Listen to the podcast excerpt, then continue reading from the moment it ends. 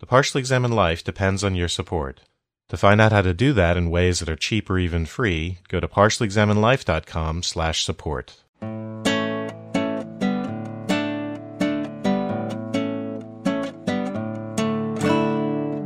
Hey, you're listening to Partially Examined Life. This is episode 156, part two. We're talking about the political life.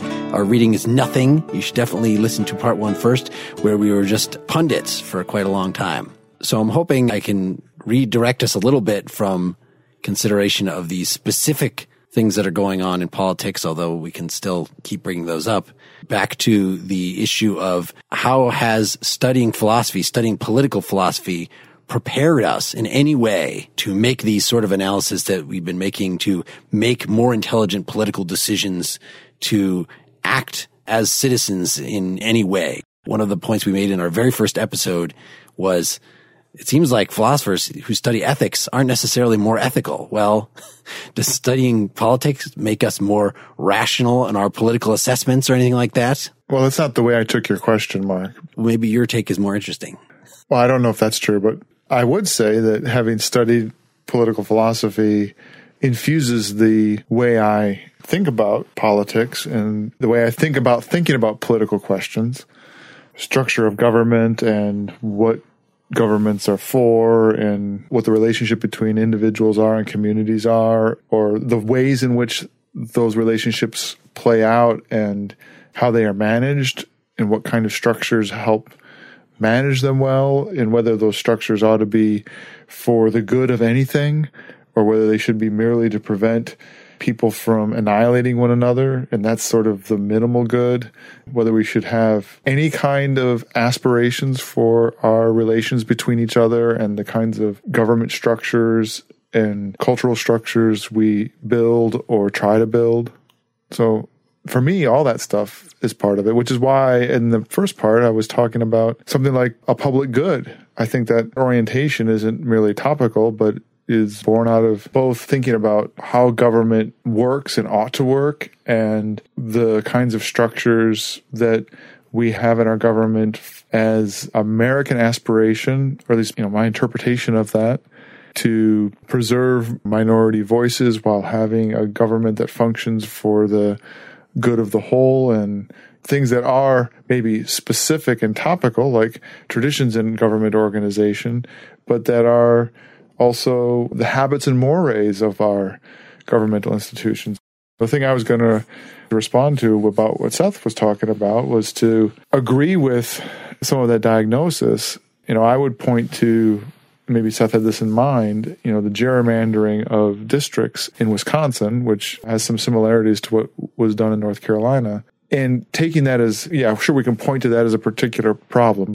I read that as an indicator of two things. One, there's a crass preservation of an individual party, but that has, I want to call it a theoretical consequence, but that's not exactly what I mean it has a consequence of subverting a notion of the idea of a government as being for the people that are being governed. And when those very structures that balance one another and that subvert the ebb and flow of power, I agree. That's when it becomes really at its most disturbing because it doesn't allow for the activity of the society to flourish and make itself heard.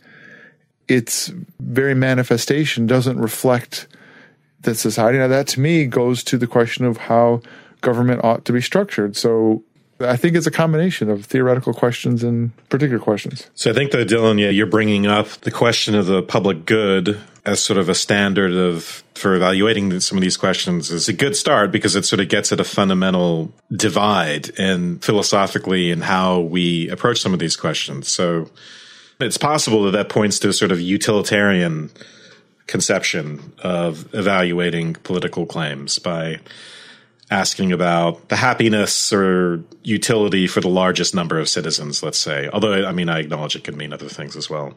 But the point is that whatever conception of that public good you have, the public good is at tension with concept of rights. So that's uh, one of the basic dilemmas, and we see in specific cases this problem comes up time and time again. And so for some philosophers, the public good can seem like public enemy number one. So, for instance, de Beauvoir talks about the ways in which the good of the collective can sort of become a tyrannical justification for violating the rights of people or de Tocqueville's talk of a tyranny of the majority and things like that. So all I'm pointing to, I'm not disagreeing with the importance of that concept. What I'm saying is it immediately leads us into these thorny philosophical problems about the way we evaluate political claims. The public good can't be the only criterion.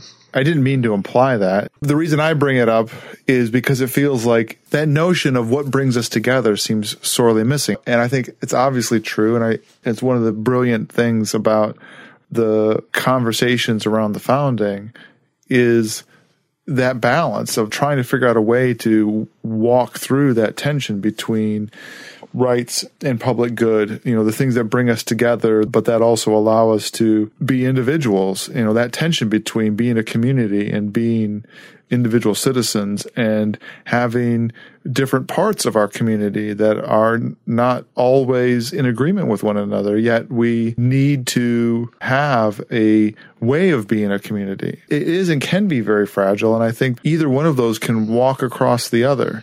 The conception in Sandel's terms, we talked about it with the Sandel episode, is how thick or thin that conception of the good is, the good that's implemented at the level of the state. So at its most minimal, right, it could just be a sort of framework that guarantees the rights of different groups in society to exercise their thick conception of the good, which may include religion and other things like that, as long as they don't violate anyone else's rights. It could be that sort of kind of libertarian ideal, or we might think that a state has to do more than that, that they have to guarantee something to do with community or something to do with identity and so on.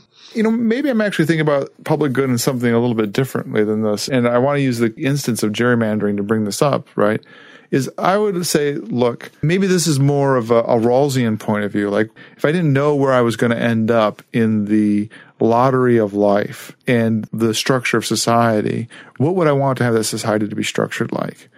And so if I'm going to have a representative government based upon districts that have have certain amounts of population, it would seem to me that some kind of pretty naive balancing on, you know, a combination of natural and city boundaries would be the way you would do it, where you would be looking to make sure you have a mix of people and that it would be a virtue of that that you would have district after district in which political seats were competitive. And that would be, in fact, a desirable outcome that would lead to a government and laws that would be on average better for everybody because you would not be concentrating power. And one of the another effect of this gerrymandering is you, in fact, you accentuate the infighting in individual parties. So I firmly believe that, you know, all the hyper conservatism and the people accusing each other of being rhinos and stuff like that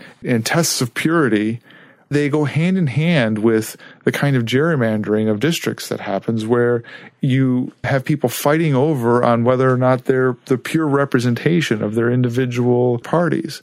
And I think that that's bad. That's not good for decisions, for laws, for things that are, and that's what I mean by the public good.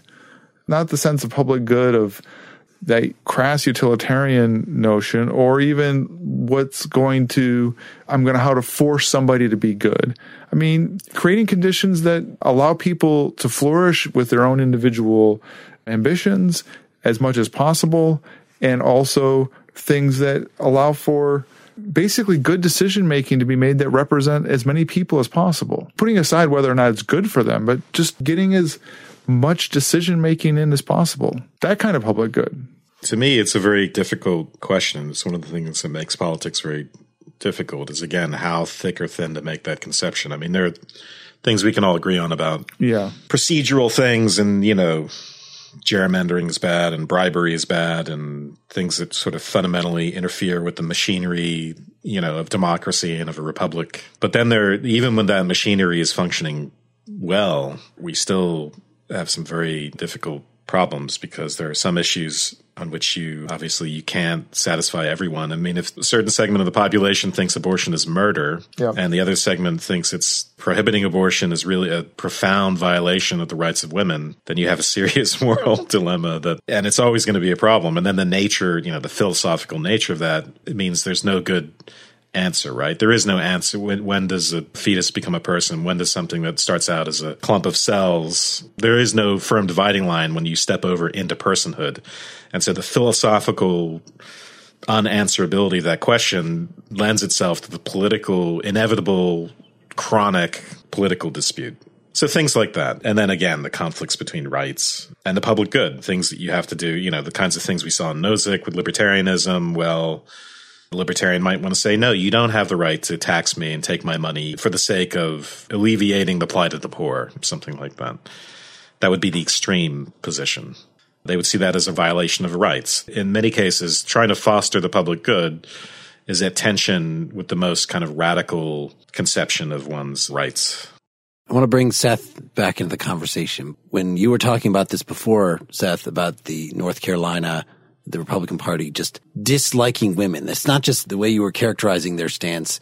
It's not just pro life. It's actively disliking women. And to me, that kind of rhetoric, even if it's true, I guess uh, to me that that's the kind of analysis that I might give of an individual, right? Hey, individual, you're making this argument, but I can see from your body language that this is actually how you feel. But as applied to groups, so this is sort of one of the upshots of trying to think philosophically about politics. Like I was saying about Wes's analyses of, of the psychology of the mass. I'm very suspicious of that. It ends up turning into a skepticism. So methodologically, I feel like when I am trying to characterize the other side's position on something, even if I want to say that it is fundamentally mistaken or ignorant or something, I would kind of go out of my way not to characterize it, if possible, as being unpleasant or something like. Talk to me about how your rhetoric and your philosophy go together. Okay. So we mentioned that we were doing punditry, right? And I told you guys already that I recognize that I'm very much inside of a certain bubble. And the rhetoric in defense of women, the way that I employed it in that little rant, is definitely, it comes from that place. Now, if I instead try to say, okay, well, what could be informing this? What is the philosophical position? Let's not call it philosophical. What's the ideological position where you maintain that a fetus in development is a thing with rights? Uh, First of all, where does that come from? Where does the sanctity of life come from? So that's the first question I would ask. Is it a religious thing? God, of course. right? Is it a religious thing? Well, it's not a political thing. It's not something that comes from the founding of the, it's not from the Constitution.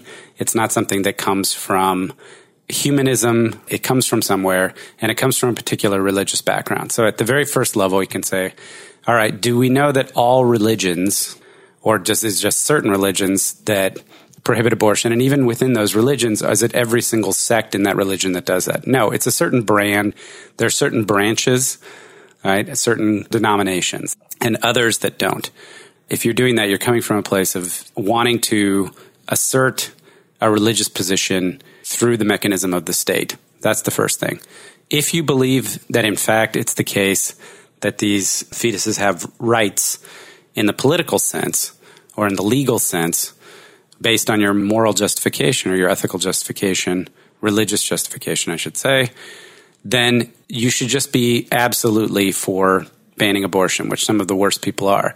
So these laws where they're incrementally trying to outlaw it at certain stages in the fetal heartbeat and all that is just crass maneuvering to try to manipulate inside of the legal system. Sure. But my point is, we could I could go on and on and on, going all the way down the line. Let's say, oh well, you know, if you get raped, then the rapist has rights over the child in 38 states.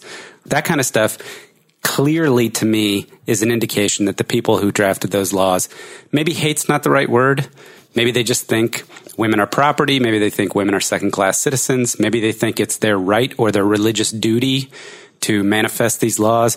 Let's just say this. They clearly don't show as much care and concern and compassion for the women as they do for the fetus or the males involved or the state or whatever.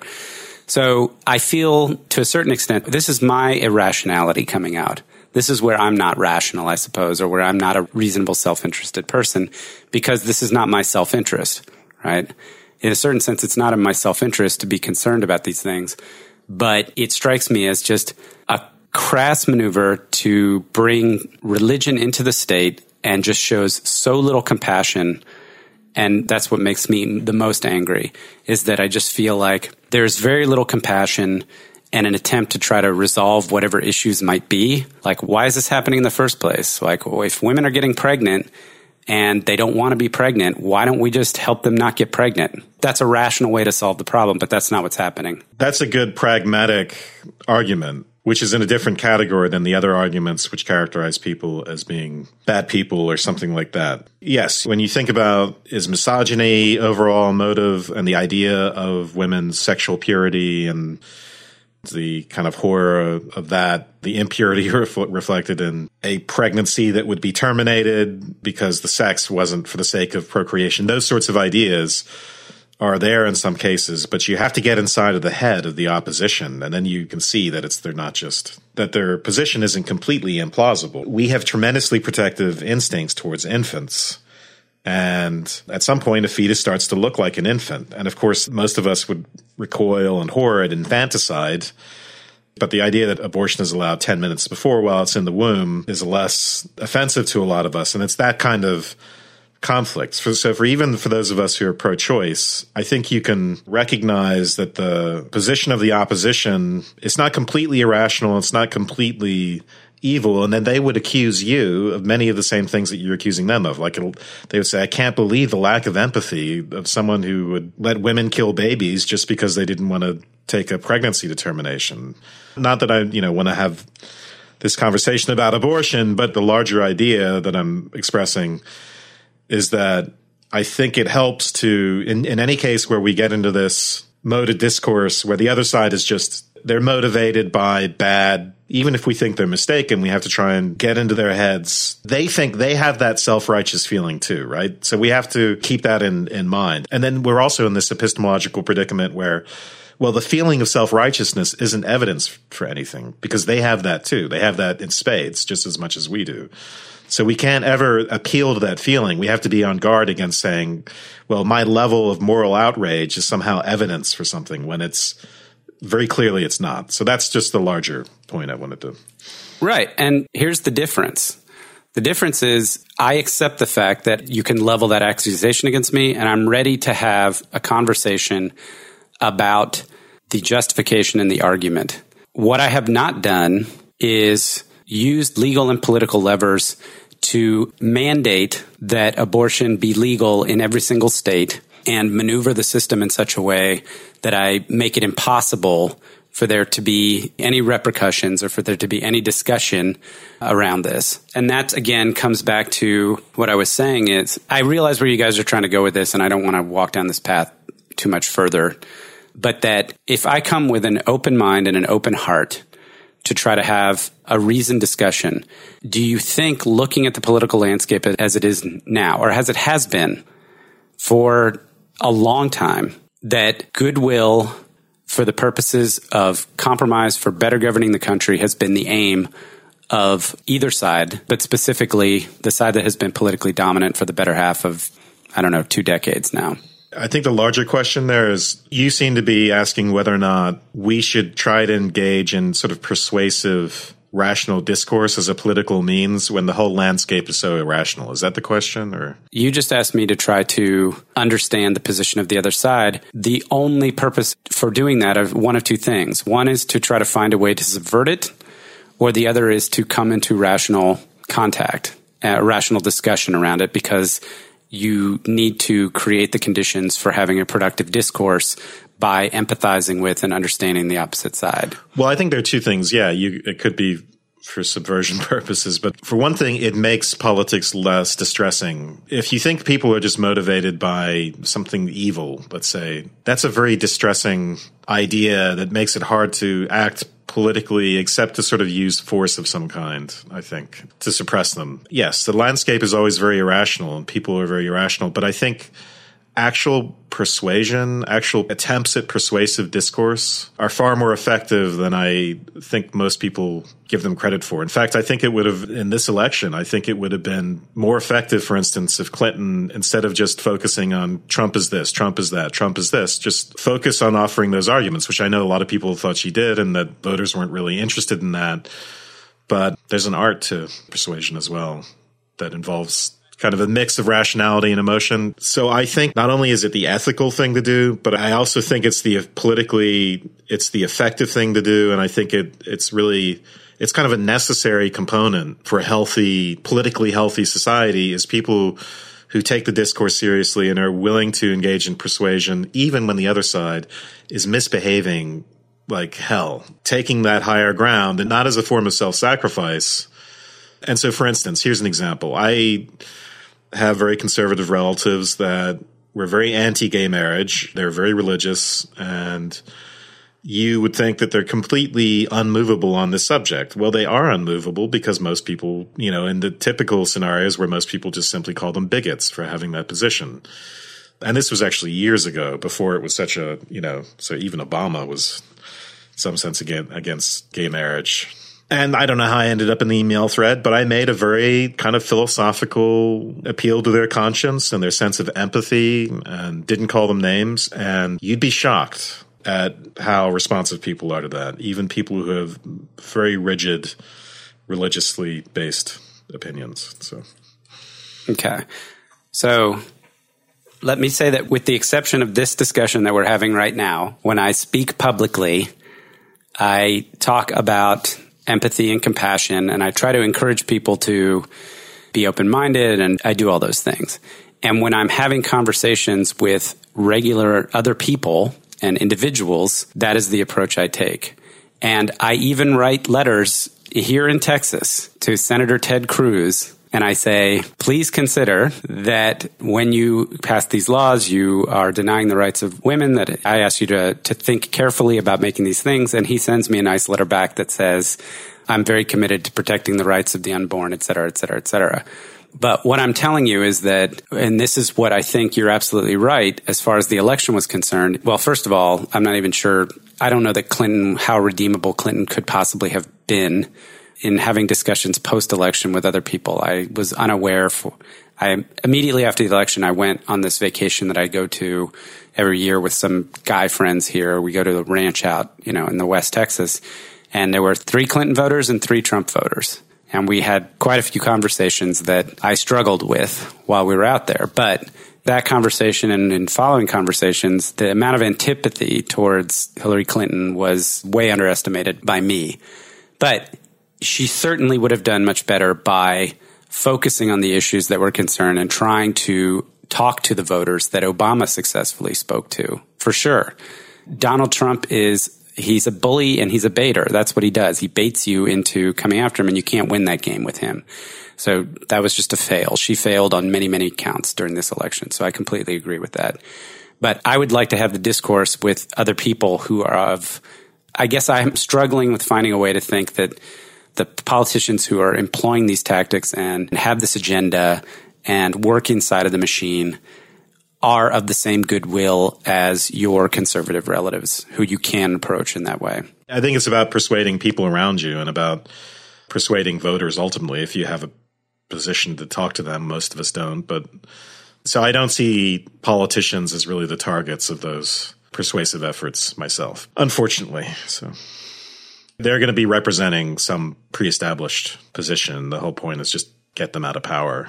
Well, yeah, I felt like when I put my foot last year in the whole social justice thing and why we're not covering more women that our attempt in this format, you know, we have people who are willing to sit and listen to us for two hours.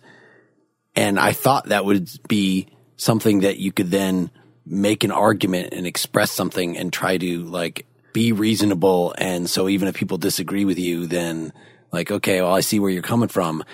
And it would require more than simply listening to us in a one way conversation, you know, voice some kind of argument, you know, that's not particularly well thought out, that was devised on the spot, etc. The trends are what they are. The opinions are what they are out there in terms of if you're in a position like that, it's so much easier to gauge the pulse of what people actually already think and at least start from that point of view, even if you want to nudge them in some direction, than to actually try to express in a reasoned way why you disagree with some prominent trend. So yeah, I think I disagree with this. I think persuasion is not tried very often, actually. And if you look at most so-called political essays online, you'll see that there's not even a thought of persuasion. There's just a thought of giving meat to your own side. Yes, most people are quite irrational and they're not that susceptible and or at least if you measure that by the comment sections of some of these articles, you're really not targeting those people, the unmovables. There are a certain number of movable people and people who are interested in hearing different ideas and interested possibly in being persuaded. I think that actually is more common than we think. It's just a hunch, regardless of sort of an ecosystem or a environmental concern. Like you don't want to be putting toxins into the environment. And that's really what most political discourse is. It's you're evil, your positions are unacceptable, you're a bigot, you're anti-American, whatever you want to call it. And that sort of rhetoric ultimately is directed towards one place, which is violence. So, you know, ideally, even if you think almost no one is really susceptible to persuasion, you model that behavior. You model a better sort of political discourse because it's cleaner, it's biodegradable, it's not toxic to the political environment. That's the way I think of this. I accept that. I appreciate you saying that. I just point out that if the political system has become simply moving pieces that are immovable, uh, intractable in their position, then the notion that politics is the art of compromise it becomes a numbers game and the way that you get your numbers is essentially through violent means, which is to say you manipulate the legal and the political system and, and all that just to get more numbers on the board because it's not really about who those people are because you're not trying to get individuals and personalities. You're just getting some placeholders for an ideology.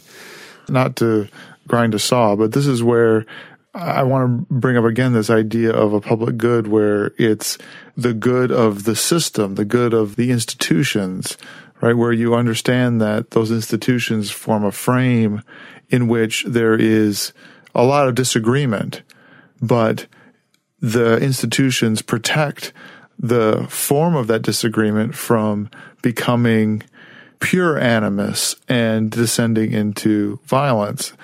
And what I dislike very deeply about recent trends. Gerrymandering is one, but is a contempt for the idea of government, a contempt for the idea that there is a structure in which to have the space for these kinds of conversations and, and representatives to talk about what we ought to be doing in our government to make it work for the members of our society and that that structure is worth preserving. And the thing is, we don't have laws for the most part about that structure. A lot of that structure has to do with the values that we have within our government and what we think that government ought to look like and be doing. And am more disheartened than not when I think about what just a contempt for the idea of government that seems to be often maybe it's there on the left too, but I feel like it's part and parcel to the rhetorical term for limited government really just means I don't like government. Government is a four letter word.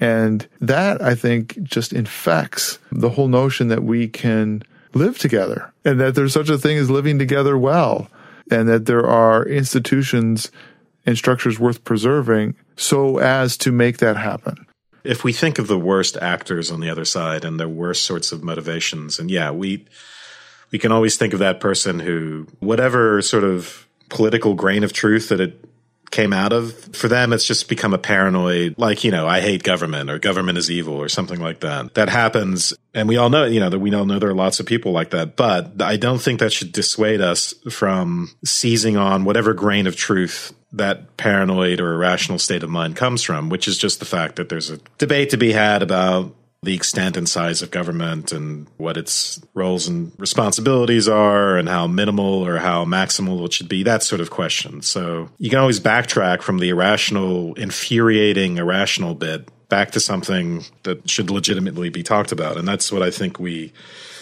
we're better off ultimately doing that. Discussing the rhetoric of this, I mean, you were discussing the difference before between writing something in an email thread to convince some specific people you know, your relatives of some political position versus speaking openly to the world and trying to make the world a better place by convincing more people of this thing. Like I'm comfortable in this format where really I'm talking to you guys about something and there's always the thought of the invisible extra person in the room that is the audience, but that's quite different from speaking out to the open air in the manner of a pundit that is really trying to sort of convince the wider world of something. And I guess I do believe that rational persuasion at least is something that's worth trying with an individual that you have some other reason to care about that you can't just flee from.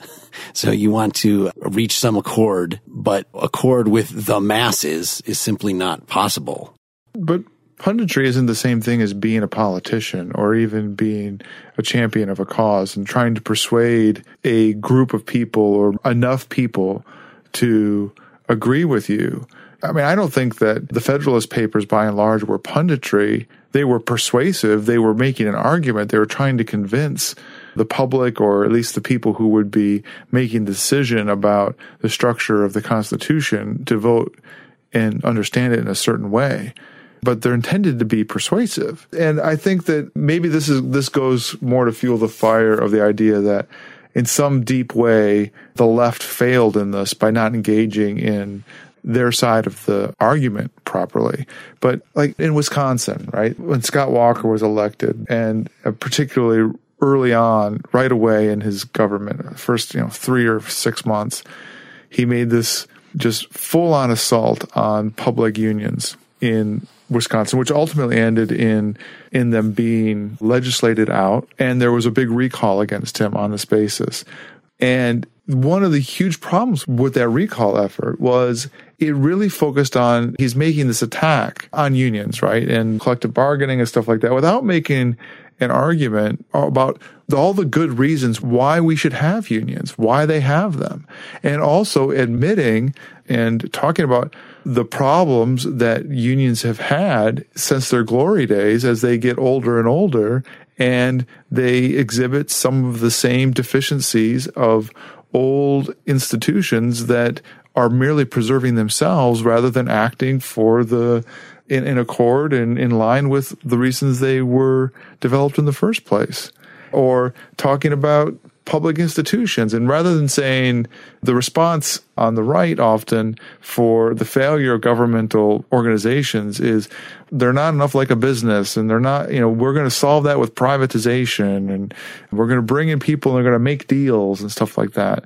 When really the problem is that they're not being run and acting in accord with a mission to do the activity they're supposed to be doing.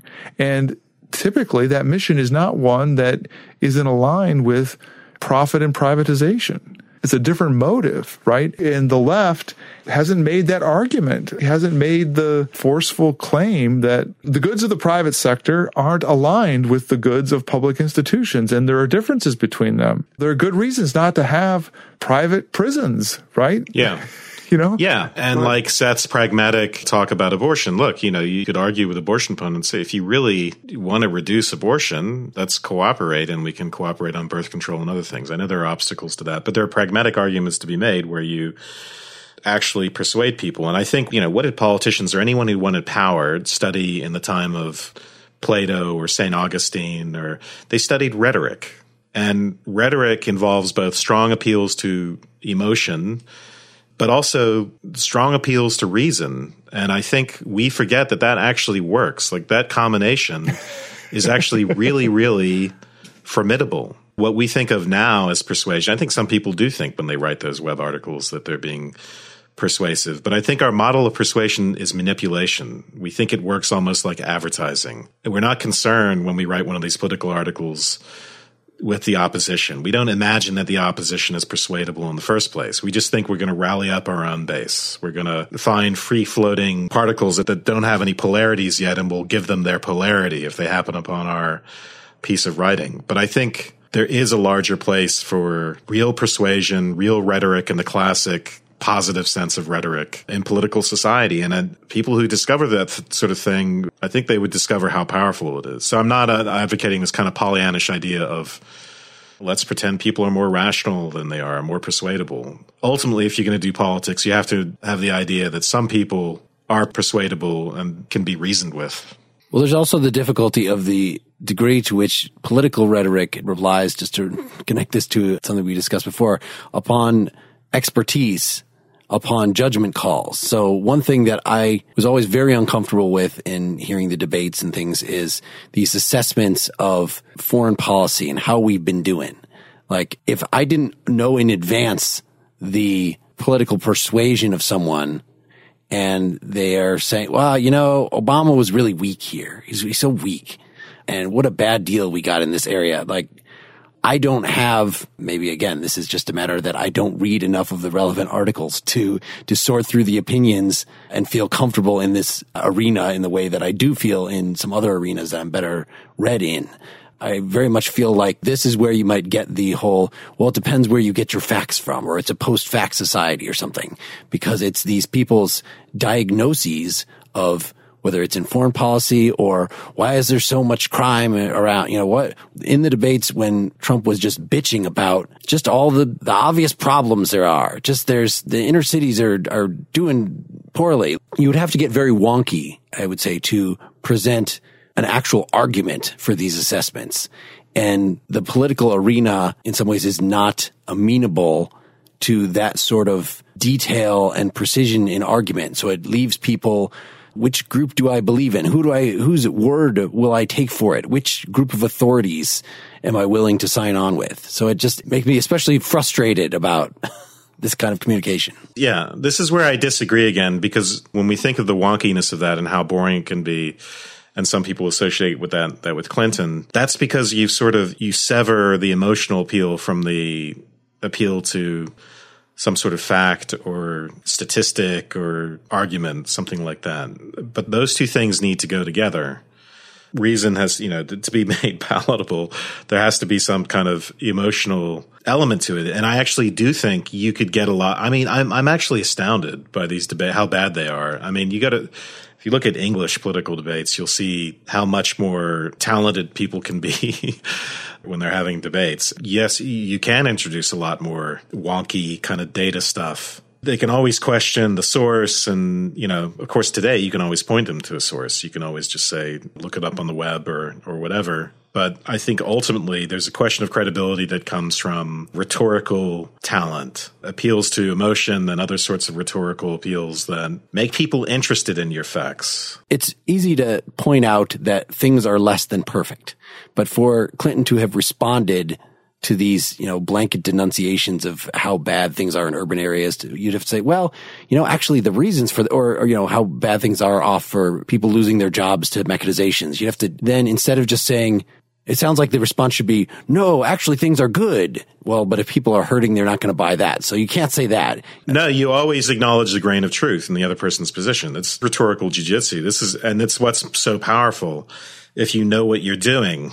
And say, but this, the reasons for this problem are systemic and complex and start, you know, laying them out. And yeah, and you know, it, it didn't actually matter who is the president, whether jobs are being mechanized or the forces of globalization or, you know, just giving some more actual yeah. background about this. It's just the particular forums. Would this be covered? Would this, uh, it seems like there's just no place for that kind of discussion. It it can be done in an interesting, compelling way. This is, I mean, I really do think it can. And also, the other part of this, even if people are confused about how to evaluate your arguments and where you're getting your facts from, what you're doing in those situations is you're modeling a state of mind. You're modeling and a state of emotion. So instead of reacting and calling the other person's names on the one hand, or instead of going to kind of a reason extreme and saying, but no, you're wrong because of X, Y, Z, blah, blah, blah. Even in the most outrageous hyperbole or metaphor, if you grab onto the grain of truth and you illustrate that you understand the point of view of the people who already associate themselves with Trump, and then you gradually walk them towards a different point of view. Even if they think that's all BS, they can't deny the state of mind that you're modeling. And I think that's part of what rhetoric is about. They can't deny your integrity. Now, there's a lot of people who deny that. I mean, look at Obama. Yes, you know, he sort of is a model of this in some ways. Although I think, like any American politician, he could be way, way, way better at it. We think Obama is great just by our our own standards, but he's a model of a reasonable, really reasonable person, but who can appeal to to audiences. But and and yet he got so much vitriolic resistance. On the other hand, he won two elections. He was good at that. Just an example, I, there was a, a speech in particular like, within the last year where he responded to the point of why don't I use the term Islamic extremism? Is that Islamic terrorism? Why I don't call it that? And I think his delivery of that meets all the criteria it hit the emotional points. It's, of course, we don't want them to own the rhetoric and for us to declare jihad back to them, essentially. We want to deny them the dignity of their own description of their struggle because they really don't represent all of Islam, etc. You know, it's not a very difficult case to make, but yet did him making that case and really again and again, did that alter one iota how the other side would respond to it, the fact that they kept and are still making that same accusation as if it had never been answered. This is what is depressing about the whole thing. There's a certain segment of the other side, yeah, that actually is unpersuadable. Or will not be reached, will not listen, will not have witnessed that speech. As you said, these people are not keeping up with politics. They're certainly not watching the latest Obama speech. So it like doesn't really matter what you say because they're not going to listen to you in the first place. Right. But I'm just saying there are people who do matter and are persuadable. And Obama's record with elections, correlation isn't causation, but it's undeniable. He won two elections with his style, with his very rational style. As a way of starting to wrap up, at least from my end, I came into this asking, in general, what are the kind of questions that we've been asking these political episodes? And I came across three basic kinds of questions. So then trying to relate those questions with the immediate, you know, what do I do as a citizen? What should I actually do? This whole episode was inspired as, as a sort of a, well, what good is it to study philosophy? You know, one of these, one of these, what's the practical upshot? I mean, I find all these topics that we've studied even if it's just umpteen variations of the social contract theory in history, just interesting in themselves. Like, and if that was all there was to it and there was no practical application, that would be fine with me. But just to stop every once in a while and, and explicitly ask the question of what is the practical application? So the first question, you know, what kind of world do we want to live in? What would be our utopia? This, this I thought was, you know, in reading The Republic as my first piece of political philosophy in, in high school, I thought was the primary thing. On the other hand, when you try to then relate that to your life, well, you can think about these things. What does that mean for your action? I mean, I'd like to live, you listen to our new work episode where, pe- where people aren't slaves to labor for their lives. Well, so what am I supposed to do about that? I could, I could do some limited amount of preaching of that, but I've expressed my frustration in this episode, in this discussion of part of that of, of trying to be a spokesperson for that view for a, a few months. I created the YouTube channel for Frithjof I did a bunch of interviews. I went on some different forums and tried to pitch this and just found it quite frustrating such that I, that sort of trying to convince masses of people of this thing that to me seems sort of obvious is an fundamentally unappetizing thing for me to, to do. Of course, because I have this recognition of, of the kind of it, it has a lot to do with what kind of life I want to live. So that has immediate consequences for, you know, what kind of work structure I've arranged for myself and etc. Anyway, so there's a, there's all that kind of question. Do you end up being a, a protester? Do you end up being what? What do you end up doing? The second group was the social contract theorists, which just the practical upshot just seems to be like when we talk to other people about what kind of crap do we legitimately feel like we should have to take from government? A lot of this has just been the people who consider themselves philosophical that actually appear on the stage of political life are people like Rand Paul who have these, I think, mistaken philosophies. You know, the, the people that are on my side are less ideological. They're more, let's build some general consensus and work toward the general good and be sort of pragmatic about that and, and not get too hung up on the particulars of whether rights are natural or only socially agreed upon. Like most of that doesn't matter for the kind of stuff that we actually want to have happen. So it's studying philosophy, political philosophy becomes a matter of refuting people that then arm themselves with a philosophy. Like this is the thing, you know, we had the same thing about Stoics, the sort of distaste that I sometimes have for people who just like feel like they have this recipe that they've figured out for how life works and, and walk around feeling superior to everybody else. And then the third type was these group psychology, sociology, economics, political science discussions episodes. When does democracy break down? All that, all that kind of stuff. And of course, those analyses are interesting in, themselves and can have some indirect effects on how I would actually act. But for the most part, it's a matter of, like we've been doing today, like, how am I supposed to make sense of what has just happened? That doesn't necessarily affect my action, but it might affect how grumpy I'm going to be about it. Anyway, so that was my agenda. Anybody want to respond to any of those individual points or, or just give your own closings or whatever? So this conversation went about the way I was expecting, and that doesn't mean I'm pleased with myself by any stretch of the imagination you know, in trying to get a sense of what philosophy means for political discourse, I think the readings that we had done recently, they gave me a framework for having a conversation. We have categories, we have terms that we learn from philosophy about political economy that make sense. But I fear that just in the same way that Wes points out that rhetoric if you wanted to become a politician, you study rhetoric and the historical tension between rhetoric and philosophy in the political sphere. Rhetoric wins. I also don't turn to philosophy for solace in this space because I don't think it helps me understand it. I know that I'm full of shit. And I know that I'm speaking irrationally and from an emotional place. But I also recognize that I'm on the side of compassion and I'm not blindly supporting blue versus red or Democrats versus Republicans. I genuinely despise what I see Republicans do. And I am disappointed that even though Democrats are supposed to share my ideology, I didn't feel like they, I don't feel like they know how to fight anymore for that. But I also recognize that I don't really know what I'm talking about in this space. Without a text, I'm as ill informed and as adrift as anybody else. So if you want to get after me after this podcast, if you want to come after us, then if you can come in with the same attitude that you're just as full of shit as me and we can have an attempt to persuade each other and treat each other with some level of dignity and courtesy, then I'm all for it. But I thought you were going to say a yeah, shitstorm. but for my part, I'm not going to turn to philosophy. I'm turning to history. I think I don't need the solace of theory. I need the solace of analysis of the empirical past. So that's where I'm headed right now. And politically, I think I'm just going to start spending my time supporting lost causes. Not lost causes, sorry.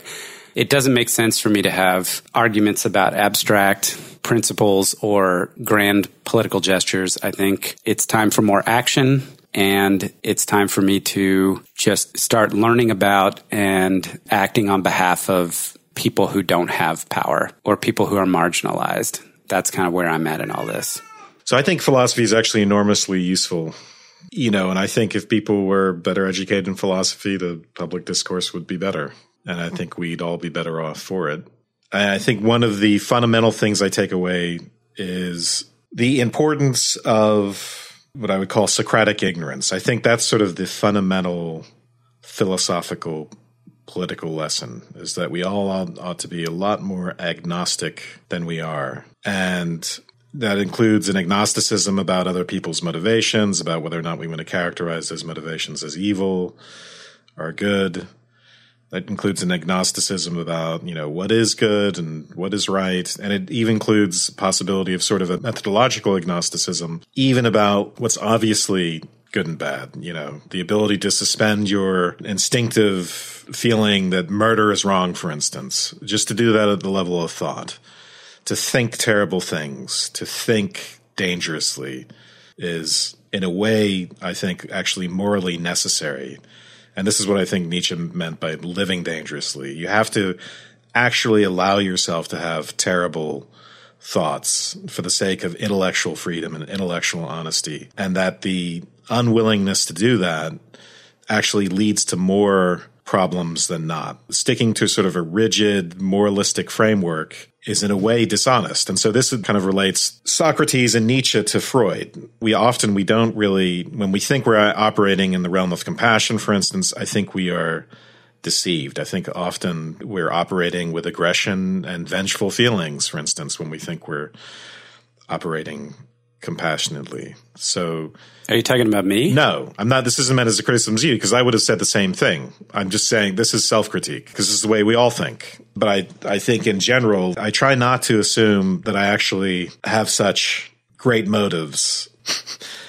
you guys get the general idea sort of a agnosticism about one's political views and about one's motivations so when I talk about persuasion and genuine persuasion and the kind of use of rhetoric in the positive sense, in a way that means something therapeutic. That means trying to, let's say, sublimate, recognizing that there are a lot of dark impulses involved, even when I think it's when my position is just about the good or what's right, that there actually is a lot of dark impulses that feed into that. And then trying to sublimate that so that I actually live up to the more ideal to better impulses as hard as that is and then and never to be certain that I've actually, I'm actually succeeding at doing that. There's a lot to not acting. There's a lot to inaction and there's a lot to impotent navel gazing. You know, it's a very kind of self-satisfying sort of account I'm giving here, right? Because it lends itself to the sorts of things that I like to do instead of going out and actually doing things that make a difference. But yeah, so that's a plea for the role of open mindedness and, and the way philosophy can help us with that and the possibility that that actually could have profound practical effects on our politics. So, Wes, I think you just thought of a good title for your spinoff podcast, Impotent Na- Navel Gazing. Thanks, Mark. Thanks. Impotent Navel Gazing with Wes Alwan. You call it Ing. Uh, Dylan, you have anything else? Like Wes, I think that thinking through political questions and how we structure our governments and the ways in which individuals are related to each other and the communities that we're in and what kinds of things are in tension there and different ways in which they get resolved and thinking through the explicit cases of how those different structures work and what habits and mores and laws they foster and encourage and which ones the characters of us as individuals and communities those structures dissuade. That all is partly political philosophy it's partly sociology and psychology and it all gets wrapped up together and i think it does go a long way to informing us about how to think about politics and political life and what to say about it and, and what we should do next about it.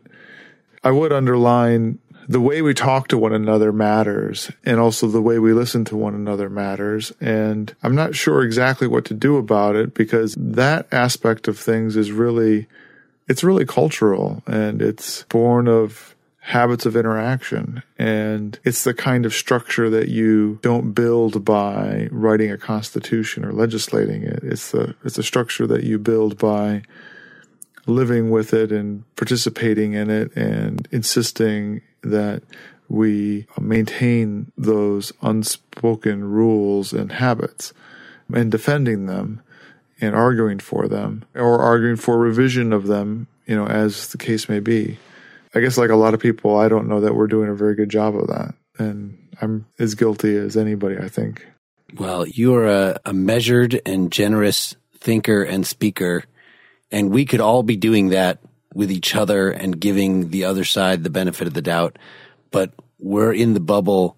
We're talking to people in the bubble. I'm grateful for when our conservative fans do speak out and try to explain what we've got wrong about some particular point or the fact that we can take certain things like Burke's conservatism and be quite sympathetic, you know, give a pretty sympathetic overall treatment as opposed to Nozick, who's simply making a mistake in Ayn Rand, who's worse than terrible.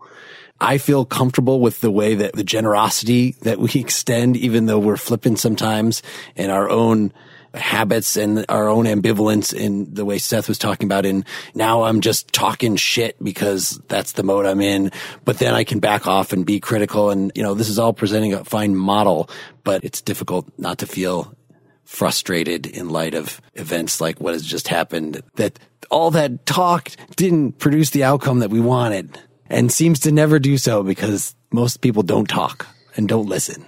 By the way, I'm the worst offender in those early podcasts. Whenever someone says, I'm not listening to you anymore because of this, I mean, it's, it's usually almost always something I said. so I have learned. Because you said that Rand Paul was named after Ayn Rand, and he he's not. He wasn't. I don't know about that. But anyway, I really regret that actually. I have learned my lesson about that. It's unproductive. And I used to be one of these people. I mean, I used to put so much Republicans racist crap on Facebook. I mean, I got unfriended by people. There's nothing constructive about that.